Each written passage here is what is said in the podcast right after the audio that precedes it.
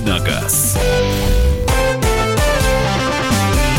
Доброго здравствуйте, дорогие слушатели радио «Комсомольской правды» и все, кто считает себя автомобилистом или просто любит автомобили так же, как любим их мы. А с вами сегодня в очередной раз, как и каждый день, автомобильная программа «Дави на газ» и Михаил Антонов. И Кирилл Бревдо. И впереди вас ждут автомобильные новости, традиционные ваши вопросы и ответы Кирилла. Будем с вами что-то обсуждать а, по поводу обязательно какого-нибудь такого автомобильного или около автомобильного предмета голосовать. В общем, все это вас ждет в самое ближайшее время. Прямо сейчас настраивайтесь, будьте готовы к тому, что мы вам расскажем. Может быть, не самые приятные автомобильные новости, есть инициативы, есть э, какие-то постановления и изменения, касающиеся жизни автомобилистов. Готовьте свои вопросы 8967 200 ровно 9702. 8967 200 ровно 9702. Это телефон, по которому можно присылать свои сообщения на Viber и на WhatsApp. Одним словом, продолжим буквально через несколько минут. Ну а пока вместе с нами просыпайтесь, э, будьте вместе с нами. Сейчас сделаем небольшой музыкальный перерыв и продолжим буквально через несколько минут. Это радио «Комсомольская правда». Это программа «Дави на газ». Мы э, продолжим. А что у нас? Музыка не играет, да? Очень странно. Сейчас э, будем что-то исправлять. Можем сами что-нибудь напеть. Можем, но не будем этого делать. А почему у нас не играет? Я понятия не имею, почему не, не играет. Мы можем тогда, давай сразу с новостей начинать. Э, пусть новости э, поют за нас. Да, давай начинай тогда с новостей, а музыку чуть попозже поставим. Э, вот целых две инициативы про, просвистело через Госдуму э, накануне.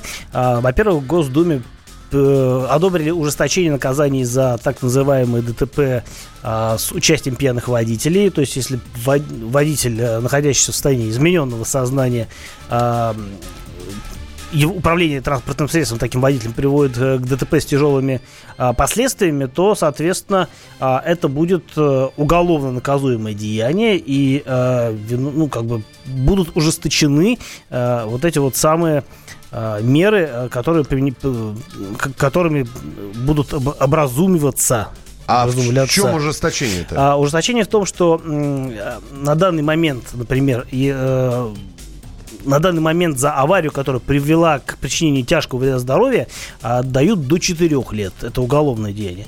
А будет от 3 до 7 лет. И а, увеличивается срок заключения за ДТП со смертельным исходом от 5 до 12 лет. Сейчас максимальный срок за это дело а, 7 лет. И кроме того, а, если виновник аварии, который а, был, так сказать, э, который способствовал смерти двух или более человек, может получить до 15. От 8 до 15 лет.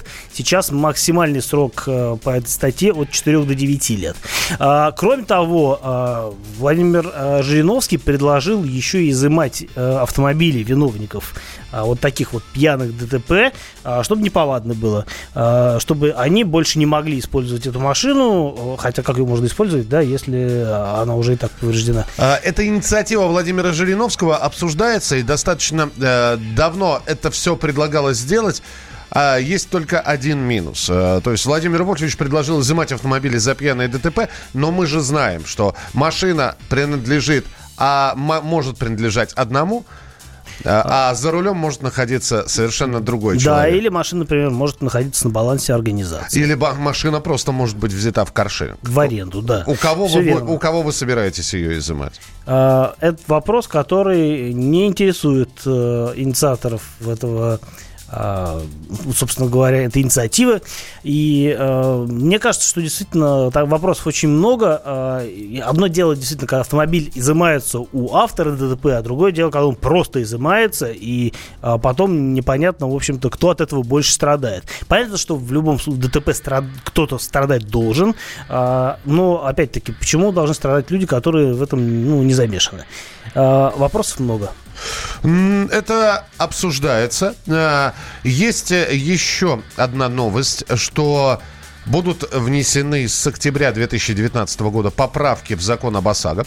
Э, в списке нововведений увеличение лимита по Европротоколу, оформление ДТП в мобильном приложении и уравнивание статуса электронных и бумажных полюсов.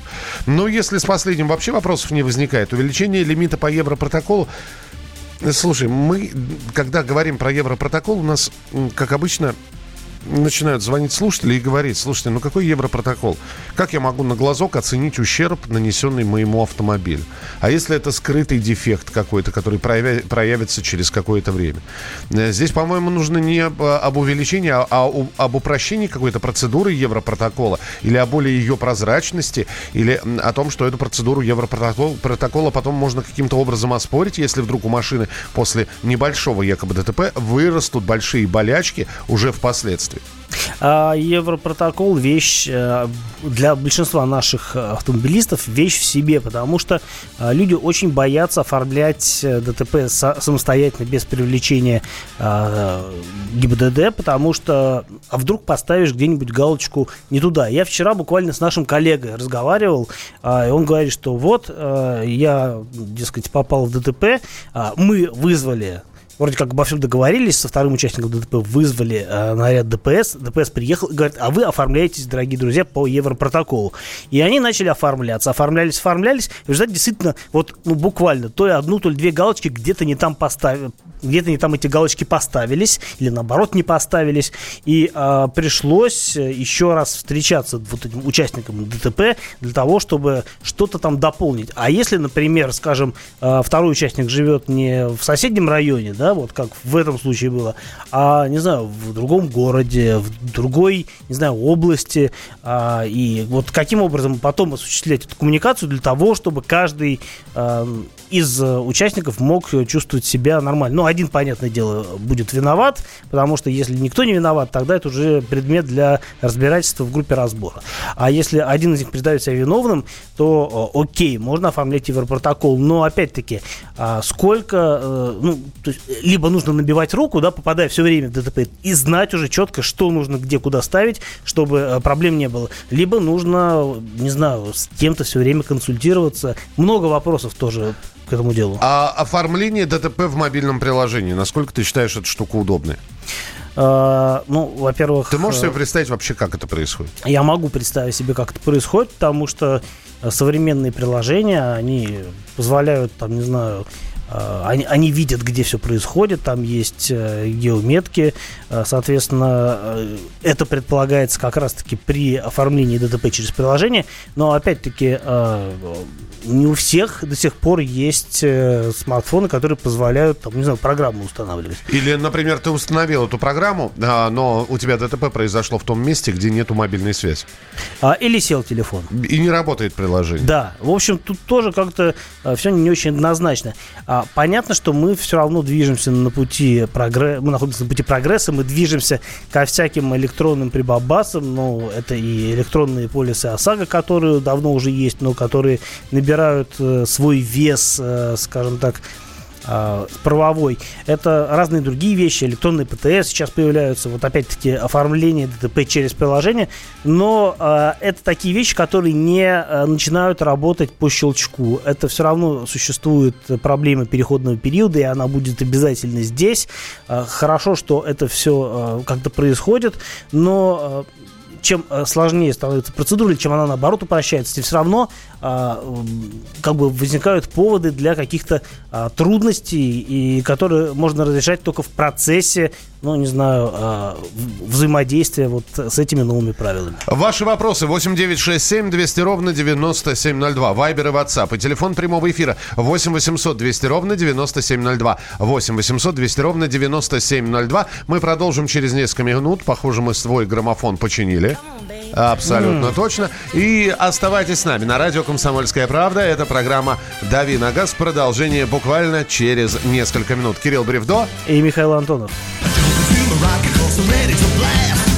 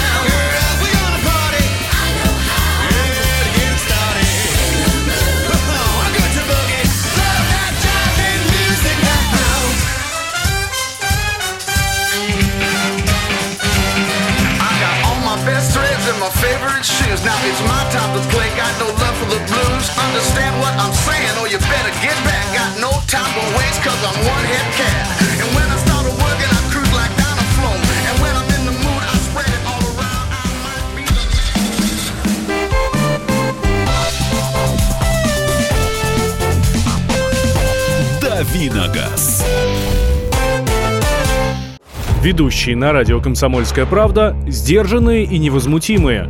Но из любого правила есть исключение. Дай по морде мне. Встань и дай. Хочешь уважаемый, стекло хочешь? такое? Давай. Вот Вот он, не говно в эфир кидаешь. Я- Ты несешь какую-то хрень. Мы расстреляем его из водяных пистолетов мочой. Самый горячий парень радиостанции в прямом эфире. Исключение из правил с Максимом Шевченко. Слушайте по вторникам с 8 вечера по московскому времени.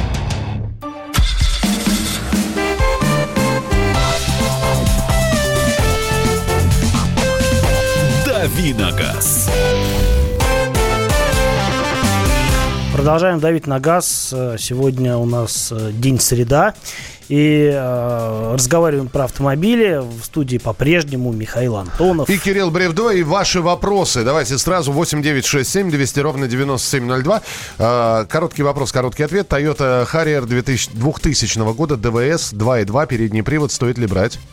Э, ну, стоит, но, э, честно говоря, 2.2 и передний привод это не совсем то, что ждешь такой машины.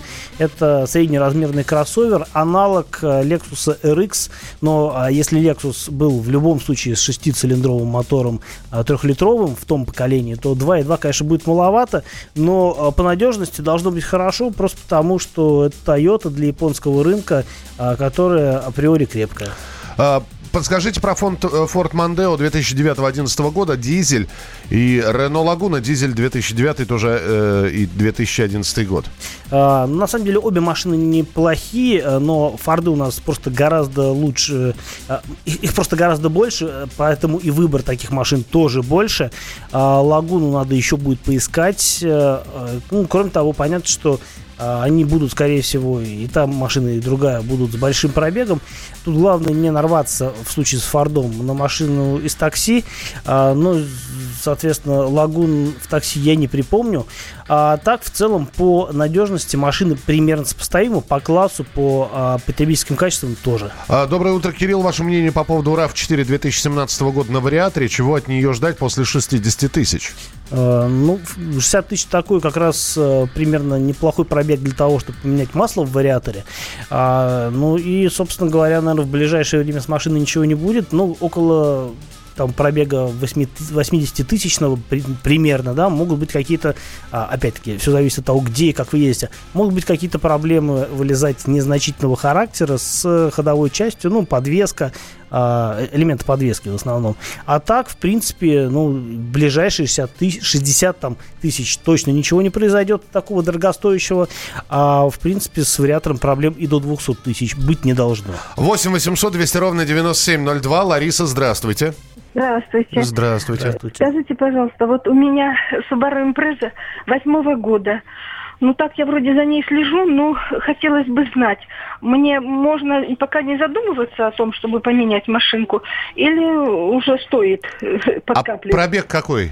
Э, Ну, пробег я, я езжу мало, у меня всего-навсего там 90 тысяч пробег.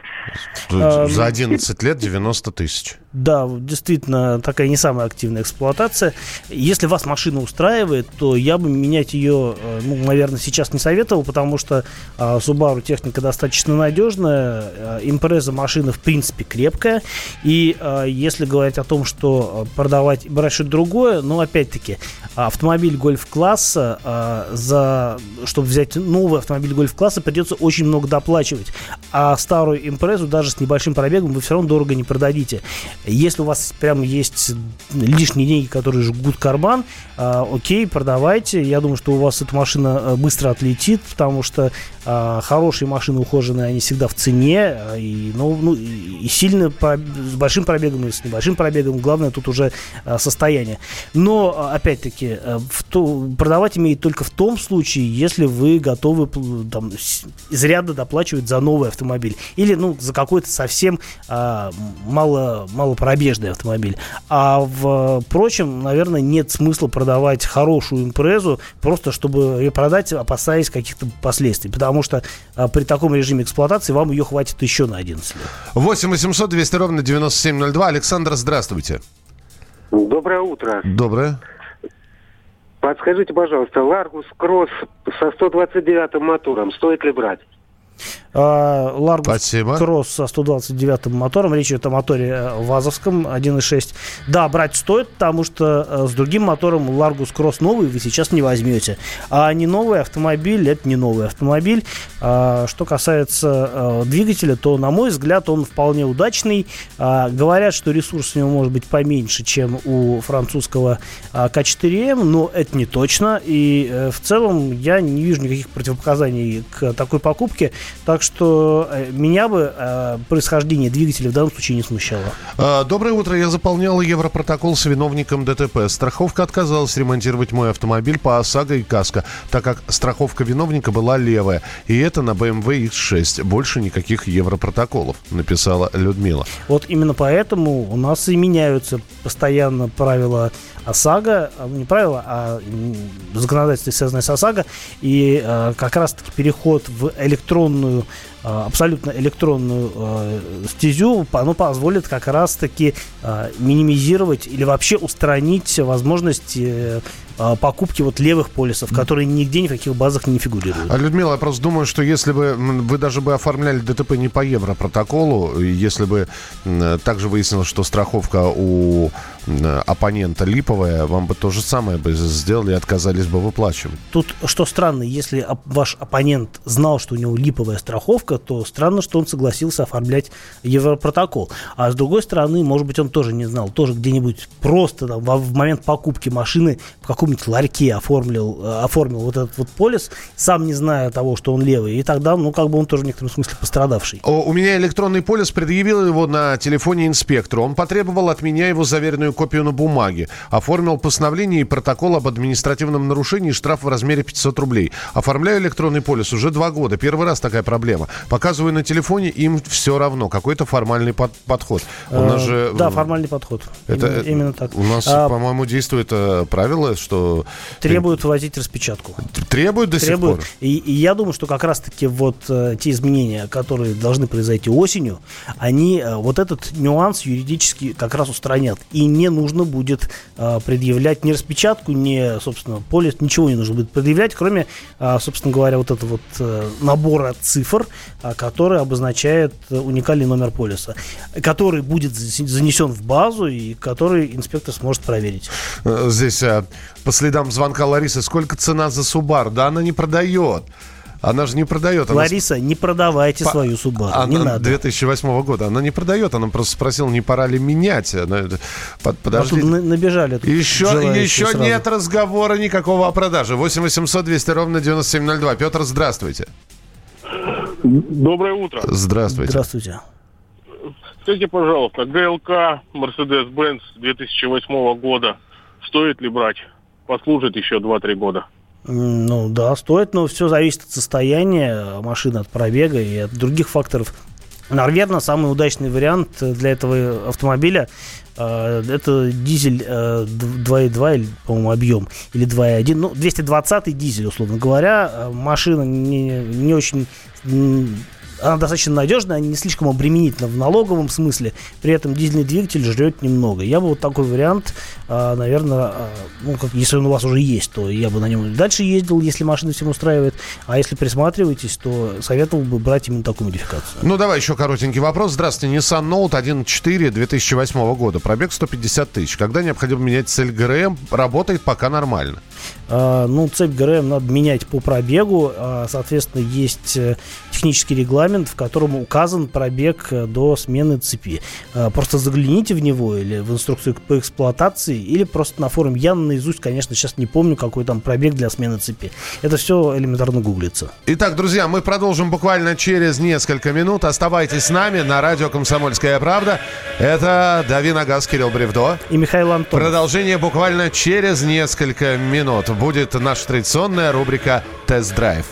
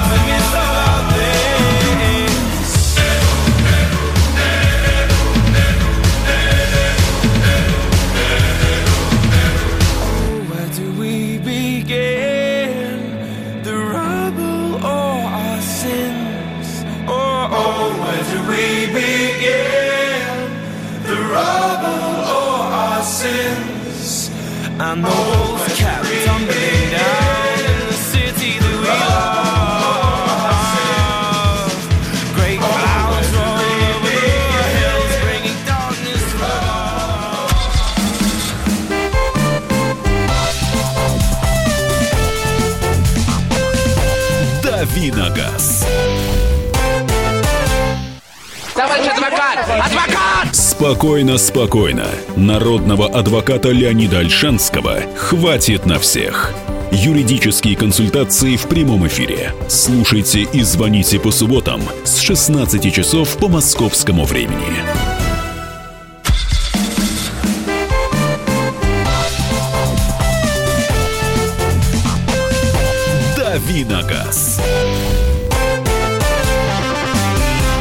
И снова давим на газ в студии Михаил Антонов. И Кирилл Бревдо.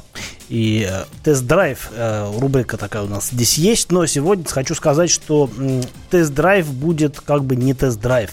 А, я, наверное, вот так поступим. Я вам расскажу про машину достаточно интересную, актуальную для нас, но это будет немножко м, рассказ э, без ездовых ощущений. А, поясню вот почему. Дело в том, что э, три недели назад я ездил на закрытую презентацию обновленного семейства Audi A4, ну, А- A4, э, S4, соответственно, S4 это заряженная версия. А, Ездил в Ингольштадт, выходил оттуда в эфир, но рассказать ничего не мог, потому что действовал эмбарго, которое вот этой вот ночью а, было снято. И теперь я могу рассказать о том, что я видел. Значит, а, обновилось семейство автомобилей, которые выпускаются с 2015 года. Audi A4, ну, это вот, если кто не знает, это аналог BMW C-класса и BMW 3 серии. Mercedes C-класса и BMW 3 серии. Только Audi. И э, машина, в принципе, еще не успела устареть, потому что, ну, вот она сейчас находится на середине своего жизненного цикла, но, как и положено, э, правилам хорошего тона, машину нужно было обновить, чтобы а, она еще была какое-то время актуальна.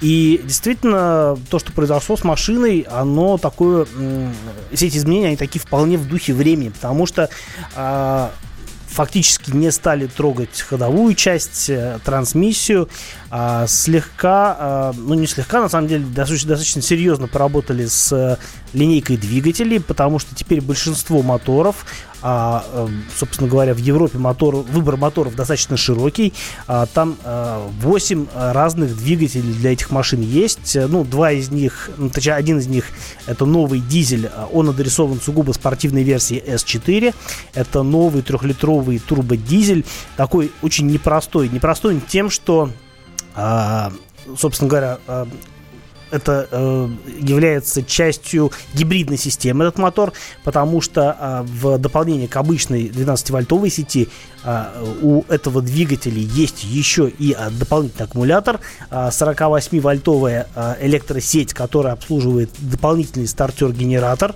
а, который а, установлен спереди а, с- на моторе спереди и сообщается с коленвалом приводным ремнем. А, Соответственно, этот стартер-генератор, он служит для того, чтобы можно было наиболее полно реализовать возможности системы старт-стоп. То есть а, машина а, может, э, двигатель может глушиться даже на ходу и, соответственно, запускаться тоже в момент, когда это нужно. А, Кроме того, а, сам мотор, он достаточно интересен тем, что он а, является частью такой вот умеренно гибридной силовой установки.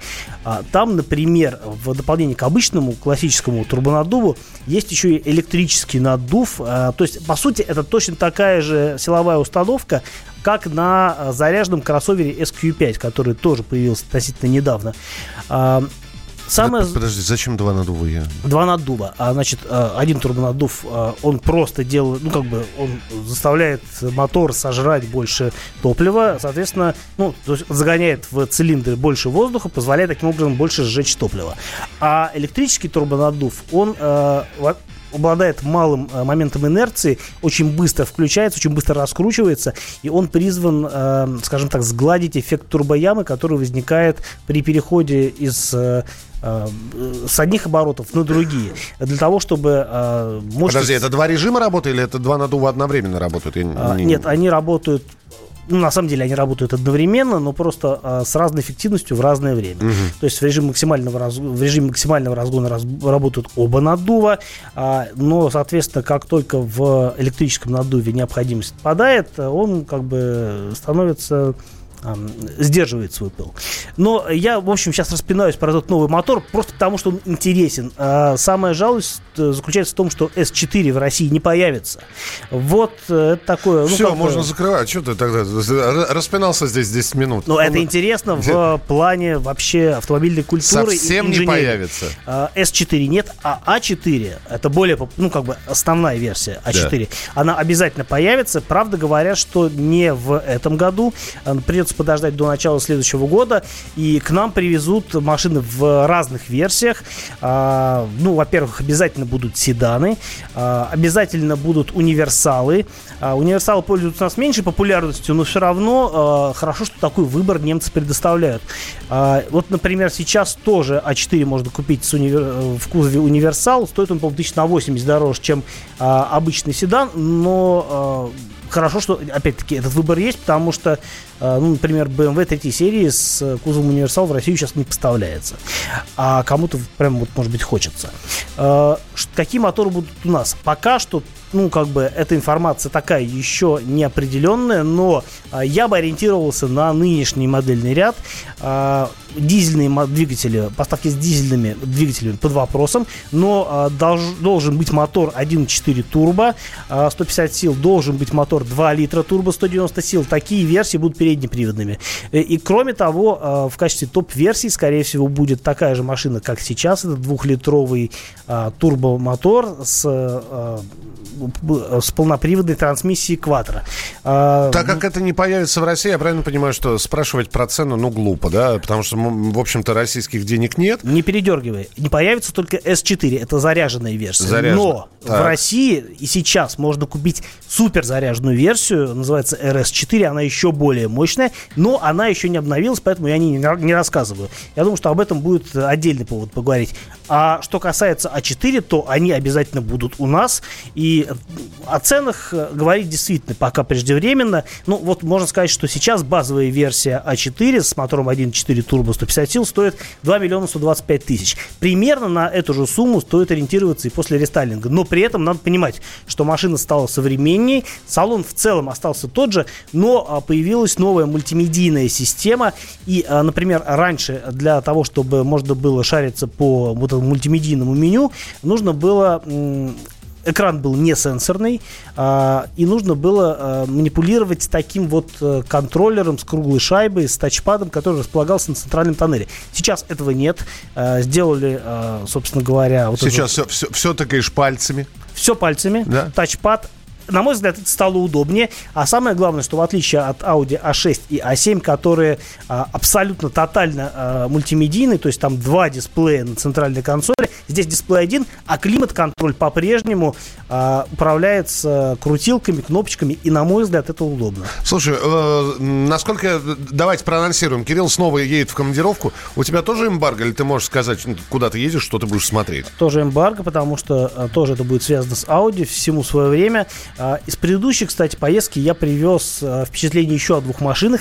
О них я расскажу а, в июне, потому что, опять-таки, эмбарго. Но а, у меня предстоит еще командировка на следующей неделе, и там я уже могу сказать, что это это будет. Это будет поездка в Вольфсбург, где я буду знакомиться с классическими моделями Volkswagen. Это будет прям круто. Итак, друзья, мы продолжим буквально через несколько минут. Будет традиционный опрос, и опрос будет на тему «Ваши любимые опции в автомобиле». Вот прямо сейчас можете брать и присылать свои сообщения 8 9 6 7 200 ровно 9702. 8 9 6 7 200 ровно 9702. Ваши любимые опции коррупции в машине.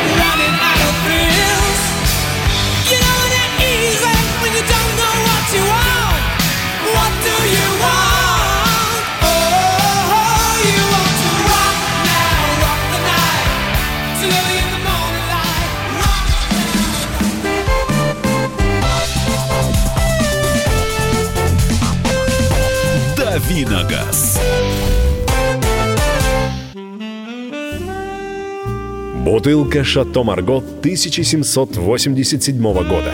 225 тысяч долларов. Феррари 250 Теста Росса 1957 год. 12 миллионов долларов. Картина Ван Гога «Портрет доктора Гаше» 1890 год. 80 миллионов долларов. Есть вещи, которые со временем становятся ценнее. Но информацию – лучше получать оперативно. Слушайте темы дня по будням на радио «Комсомольская правда».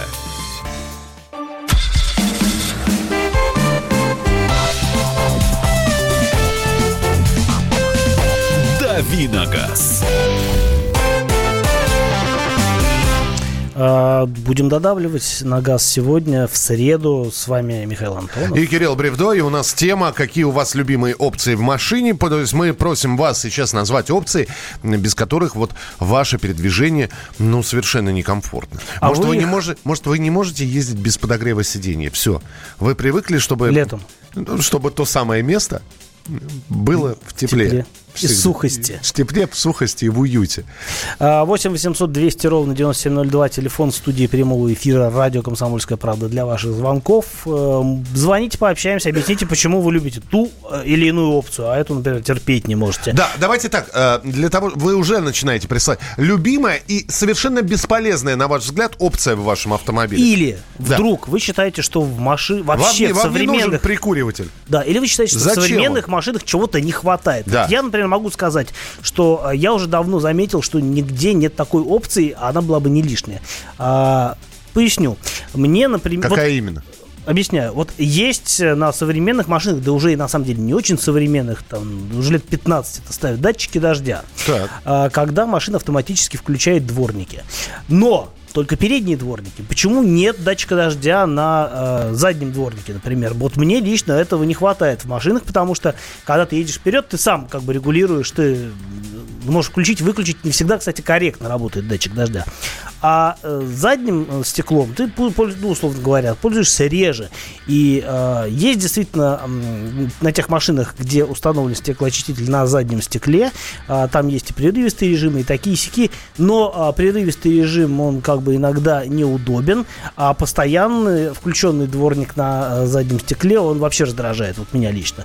Вот мне кажется, что было бы здорово, особенно в каких-нибудь хэтчбеках, да, а, где быстро а, в- засасывает э, грязь и там вода на заднюю дверь, было бы удобно, чтобы стоял датчик, чтобы ты не парился по поводу того, надо тебе включить или, или не надо задний дворник. Просто посмотрел в зеркало, оп, все работает. Кстати, на многих машинах а, он включается, вот как раз задний дворник включается автоматически при включении заднего хода.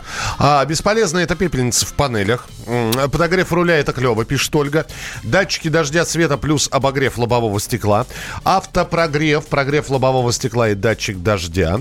Алексей, э, для него любимые опции, опции складывание и обогрев зеркал, обогрев лобового, круиз-контроль, камера кругового обзора. Вот обратите внимание, как э, часто э, пишут о подогревах, обогревах и прочих гревах. Да. А, И действительно э, сложно не согласиться. Я считаю, что главным из подогревов для нас, жителей современной России, является подогрев руля. А, Ну и подогрев лобового стекла просто потому, что это очень удобно. Не нужно а, направлять холодный воздух на еще холодной машине на а, лобовик, потому что это часто бывает бесполезно и занимает много времени. А встроенные нити подогрева, они очень быстро решают проблему а обзорности. Ты можешь буквально через несколько минут после того, как завелся, уже ехать зимой. Так, э, доброе утро. Парктроник и круиз-контроль. Это для Тимура. Э, Такие необходимые и любимые опции. А, Первое кондиционер, второе автомат. Понятно. А, Доброе утро. У меня датчик дождя живет своей жизнью. То есть вот, да, это как раз о том, о включ- чем я говорил. что- включается непонятно как. А, На разных машинах он по-разному настроен, э, и иногда настроен настолько отвратительно, что даже если это машина, на которой ты едешь постоянно, ты не, не можешь к этому привыкнуть. То он работает, то не работает, ты не можешь предугадать а, его алгоритмы. И в результате ты начинаешь беситься, включаешь все равно какой-нибудь там прерывистый режим, и дальше уже паузы регулируешь интенсивность его работы. Доброе утро. Никогда не думал, как же здорово иметь проекционный дисплей. Очень удобно. Автоматическое переключение ближнего и дальнего света, казалось бы, такая мелочь. А я раньше так же думал, но только... Как только эти опции появились у меня, я поменял свое мнение. Следующая машина будет только с этими опциями. А я вот тут видел где-то сообщение, человек, э, наш слушатель писал, что важ- для него самая важная опция это АБС, система э, антиблокировки тормозов, но на самом деле на всех современных автомобилях, которые продаются в России без исключения, это уже не опция, это штатное оборудование, но я могу сказать, что вот м, мыс- направление мысли оно правильное, и, например, когда я покупал себе мотоцикл несколько лет назад, а, я один сезон, там, два, два сезона отъездил на каком-то стареньком мотоцикле, и я понял, что следующий мой мотоцикл будет только с АБС. Для мотоцикла это принципиально важно и гораздо важнее, я считаю, чем для машины. Датчик света считаю самой бесполезной функцией. Все современные авто оснащены ДХО. А, Климат-контроль. Выставил температуру два года назад и забыл. Не нравится, что отключается звук при движении назад. Мешает слушать комсомолку. Е- Только вперед, дорогие товарищи. Доброе утро. Не хватает опции сброса наледи дворников. У вас, вас еще, чтобы дворники сами отряхивались, да. Купите теплый гараж. А, Кондиционер, подогрев сидений, подогрев лобового стекла, камера заднего хода. А, По поводу камер заднего входа хочу входа. По поводу камер заднего входа хочу сказать два нюанса есть. А, Действительно, это удобно. К этому очень быстро привыкаешь, и э, когда пересаживаешься на машину без камеры, начинаешь чувствовать себя неуютно. А, Что касается камер, тут есть два варианта развития этой опции. А, Во-первых, очень грамотно сделано на некоторых Volkswagen и Mercedes, когда камера встроена в торец эмблемы э, ну, собственно, Volkswagen или Mercedes, да, и э, она появляется на свет э, только когда ты едешь задним ходом. То есть эмблема наклоняется, и э, у тебя вот камера начинает работать. Почему хорошо? Потому что в, когда ты едешь вперед или когда просто машина стоит, камера спрятана, не пачкается. И это прям очень круто, потому что э, в обычных автомобилях с камерой камера очень быстро загрязняется и толку от нее чуть. А вторая опция, и на мой взгляд, она менее эффективная, а, это омыватель камеры заднего вида. На многих современных машинах он тоже появляется. На Nissan, например, на, Каш- на обновленном Кашкае, на обновленном X-Trail, по-моему, это уже есть на некоторых других моделях. э, И это тоже хорошая штука, но не так элегантно, как на Mercedes и Volkswagen. Самая дурацкая система автоматическое омывание фар при пользовании омывателем дворников лобового стекла. А, выли- в- если очень грязно на улице, и вот, например, на некоторых Volkswagen, опять-таки, вот моей мамы Тигуан, а, вот эта вот система омывания фар, она мгновенно выливает всю воду из бачка, и тебе приходится все время заправлять вот этот бачок омывайкой. Это жутко раздражает. Так, на моей машине нет опций. Думаю, что любые опции были бы любимы. На чем ездите? Э, Да, действительно. Что, что за опции? То есть стекло вручную, да, туда-сюда. Вот это, Это уже опция. Боковое, боковое, вручную. Боковое. Да, ну то, что оно спускается и, и поднимается, да, это опция. Так, а, о, опция закрыть рот у пассажира, да, это любимые наши таксисты пишут. Э, Блокировка дальнего света в зеркале от сзади идущего авто. А, Система автозатемнения зеркал тоже не новинка. Ставилась еще на примерно BMW в 90-х годах. А, Вещь полезная и электрохромное зеркало называется, когда э, стекло темнеет при э, увеличении яркости источника освещения. Э, да, полезно. Слушайте, какие у всех опции разные. В общем, Кирилл отправляется у нас в командировку. Э, Это не говорит о том, что программа «Дави на газ» э, уходит в отпуск. Нет. Все будет выходить э, немножко в необычном режиме, со специально приглашенными гостями, с выходом с Ки- Кирилла по скайпу. В общем, все будет продолжено. Поэтому завтра с 7 до 8 по московскому времени самая главная опция – это то, что у вас должно работать радио «Комсомольская правда». Кирилл Бревдо завтра замену себе найдет. Ну, а Э, кто это будет? Это, это будет Антон Шапарин, э, многим уже небезызвестный. А Михаил Антонов Да, тебе, останется... тебе удачно съездить. Э, Спасибо. Спасибо большое, что слушали нас. Оставайтесь на радио «Комсомольская правда». Впереди огромное количество интересных программ и передач. Ну и не, не забывайте присылать свои сообщения. 8 9 6 7 200 ровно 9702. 8 9 6 7 200 ровно 9702.